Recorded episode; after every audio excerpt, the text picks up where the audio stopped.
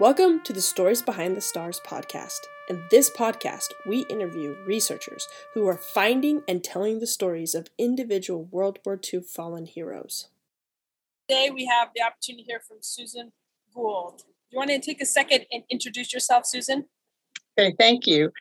Um, I'm a retired nurse. I live in Tennessee. We've lived here for over 40 years. I'm originally from New York. I was living and working in New York when I met my husband, who was a sailor just passing through, and the rest is history, I guess. So we lived um, in several different places. The Navy took us to Connecticut, South Carolina, California, even Guam, before coming to Tennessee. About 20 years ago, or a little over that, I started doing our family history and researching it and just found it fascinating to find out where people lived, um, what their occupations were, and and everything. Being interested in in genealogy and family history research, I'm a member of several um, lineage societies and um, and associations. And I saw last July on a, a blog or e-newsletter this weekly genealogist from the New England Historic and Genealogical Society, American Ancestors, a little blurb about stories behind the stars.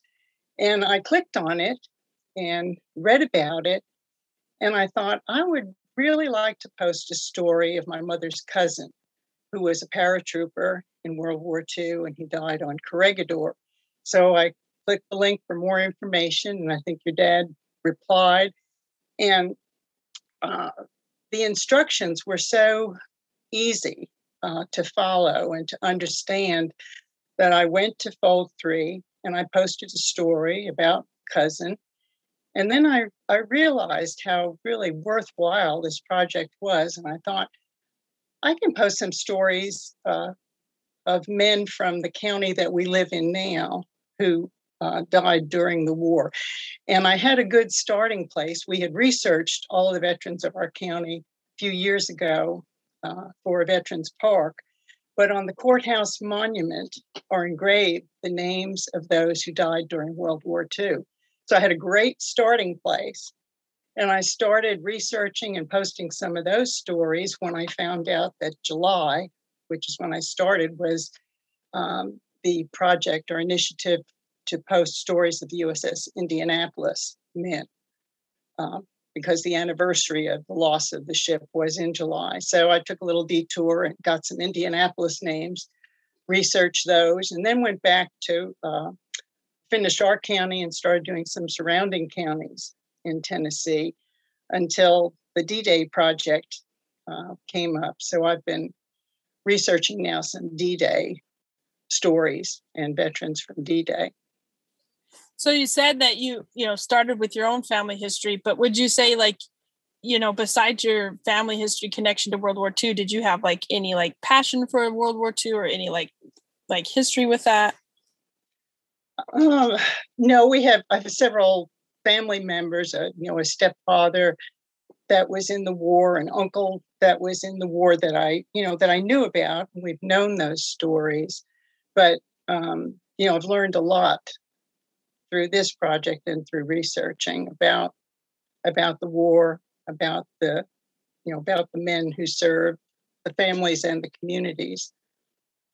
I think that's kind of the the joy of getting involved in this project is like you actually you're learning so much and you're growing so much just to be able to do it right? You know like oh what is this? What is this battle? What is this event? And mm-hmm. and that's kind of like a lot of people think oh i can't really do this because i don't know a lot about world war ii but it's like if you are you're willing to you're going. Yeah. Yeah.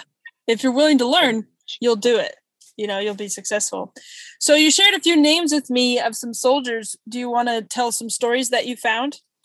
Okay. Well the first one i had shared with you is this tommy moundras who was born in 1916 in Chicago. And he was the only child of immigrant parents. His father was born in Greece and his mother in Canada. Um, the family lived in Chicago. Tommy graduated from college and he was teaching chemistry at the University of Illinois before he entered the service. He was a captain with the 81st Chemical Battalion and commanding officer of Company A. This um, 81st Chemical Mortar Battalion landed in Normandy early on D Day. And uh, Company A lost some of its equipment in the heavy seas, and their captain, this Thomas Moundress, its commander, was mortally wounded before reaching the beach. So he died on D Day and is buried in the Normandy American Cemetery in France. He's representative of several of the stories that I have found where he was the only child of immigrant parents. Um, you know, those that had come to the United States for for freedom, for better opportunities, and his he would have had such a future. He was uh, teaching, uh, you know, a professor in, in college before he, um, you know, he entered the service. Uh, so he's he's representative of of so many others, and tragic stories. But being the only child, if we don't tell his story, who will? We have to uh, find that information and tell those stories and record those stories. He had no descendants. He, there's no nieces and nephews. You know, no one else to tell his story. Wow. Like my dad is my grandmother's from Mexico and my grandfather is from Sweden and and so like that really just hits me because like having conversations with my grandparents about America and what brought them here and why they came here and you know and then you know the, the hope of they came here for us right? And then to lose their only child here in america and be in a foreign land like that's just the ultimate act of sacrifice. It's just heart-wrenching heart-wrenching and i love how you said like there's literally no one who's going to remember him because he doesn't have any nieces or nephews you know his parents were immigrants you know and so like he he gave everything to America and his family gave everything to America and we have to honor that. Wow. That's amazing. Another story is this William Wright Moreland or uh, Billy Moreland, who was born 1925 in this Devon community in Bushong. I think I'm saying it right, in Lyon County, Kansas.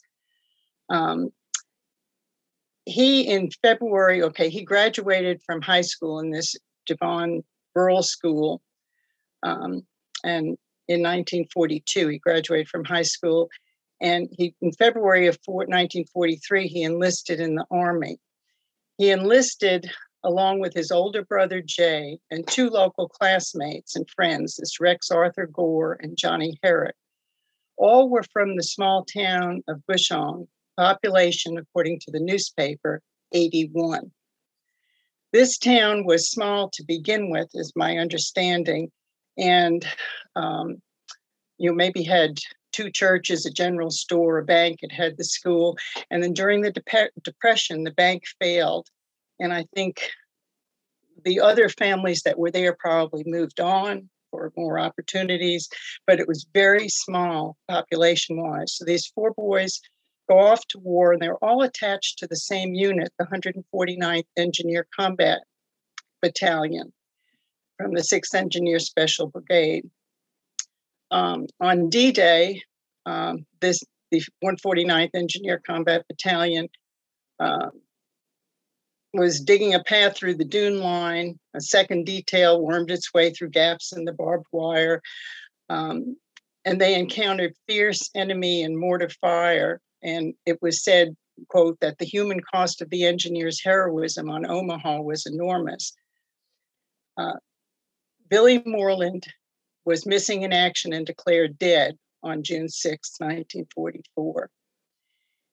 His brother was missing in action, and his parents did not learn until December 1944 that he was also declared dead.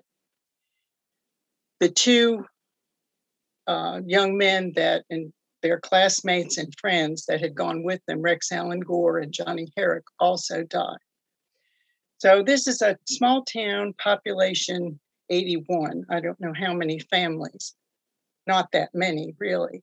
And here's three families that are affected, you know, with this loss. And you know that the entire community had to be devastated by the loss of, of four young men at the same time, you know, on the same day, although they did not learn that. It was over a period of time they learned that. So, and this this town now is a ghost town, literally a ghost town, has been for several years. There's, you know, it's sort of non-existent now, but there was a uh, another man, this John Daniel Clifton, uh, that was born in 18, 19, 1823, 1923 in uh, Virginia. And he entered in 1941 the Army National Guard at Bedford County, Virginia. And he was attached to the 116th Regiment of the 29th Division. Of course, they were uh, involved in, in D Day operations.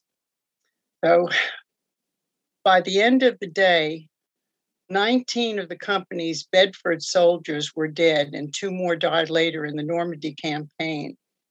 So there were 34 Virginia National Guard soldiers from the town of Bedford who were part of D Day. 19 of them were killed on the first day, four more died during the rest of the Normandy campaign. It was the town and what they now call the Bedford Boys had proportionately suffered the greatest uh, losses of, you know, American towns during the campaign and inspired the establishment of National D Day Memorial that's there now that honors all of the men that died on D Day. I think Bedford County, I looked up their population in 1940 was 29,000. I think the other small town with population 81 was hard hit, but this town was able to, you know, to rally and develop something positive in the memorial following their loss of the Bedford boys. But these are these are representative of, of two different towns, but I think every town was affected not only was the family affected by the loss, but friends, neighbors, and communities. And I think that's you know part of it that that the community suffered losses. Yeah, I mean, like the home front is just something that we don't often hear a lot about, like what affected them and things. And well, it was part of the national unity where everybody everybody had to ration all the things that they were um, accustomed to the sugar the meats coffee butter gas was rationed. All of the plants were, you know, no automobiles were produced, no bicycles. I read that recently also because of the metal. And all the plants were turned into war related production. So I think there was there was that unity maybe in patriotism there and people just you know learned to get on somehow well do you feel like doing this project has changed you at all as an individual I probably have a much greater appreciation for for everything. You know, for the country, for the military. I think I've you know I've I felt like I was patriotic before, but now I, I understand. It's more personal. When you get into the personal stories, it's more than just the names and dates. But when you get into personal stories, it's much more meaningful. I really love that you said that because I was I was up late editing a podcast and you know right now we're we're doing this all volunteer because we're trying to figure out funding so that we can keep this you know going and get things going but right now it's, it's volunteer and, and I was up late editing a podcast and my and I had to do it late because my baby was just not going to sleep right and I was just he's teething and so he was like it was like 9 30 or 10 before he fell asleep so i'm editing his podcast up late and um, as i was rocking my baby to sleep and thinking oh i gotta get this podcast done like and in my heart i just felt like you know what? My uncle never got to hold his little son and he never got that opportunity to rock a baby to sleep at 9 30 at night he never got that opportunity because he gave that opportunity to me. And so it's okay if i'm going to lose a little more sleep so that like this story about this individual can be heard by more than just you know just my family or like you know and especially the story like you told like at the beginning like his name isn't being remembered by his great grandniece right? Because he doesn't have one. And so like that's the personal element of what what we're doing here that's so powerful is that there's a name to that number that we don't see that needs to be seen. Well, do you have any advice you'd give to anybody who's thinking about volunteering? Um, I think I would just tell somebody to post one story if they have, you know, if they know a relative, a friend, if they don't know anyone, um, it's easy to find a name. Their casualty lists are are easy to to find, or go to the site, go to the website and, and learn about the you know the program, the stories behind the stars, and um, try and post just one story because every story counts, and every story will help you know reach the goal of posting as many as possible of all of the you know the World War II veterans. I think every um, every war, every veteran uh, is very is important. But with these, they're um, if we don't record them now, they may be lost. So I think World War II, there's more of an urgency to get these stories told. I think we should tell the stories of of all the veterans, but um, these we need to record while we can. Yeah, I agree. There was another story I think I had I had sent you. This stories similar to this have been uh, have been told before and remarked on, but this Edmund uh, Dabney was from Montgomery County in Tennessee, which is an adjoining county. Um, he enlisted in 1936, and then after three years, he re-enlisted again. So in July 39, he was a private, you know, first class, and then he made corporal in 1940.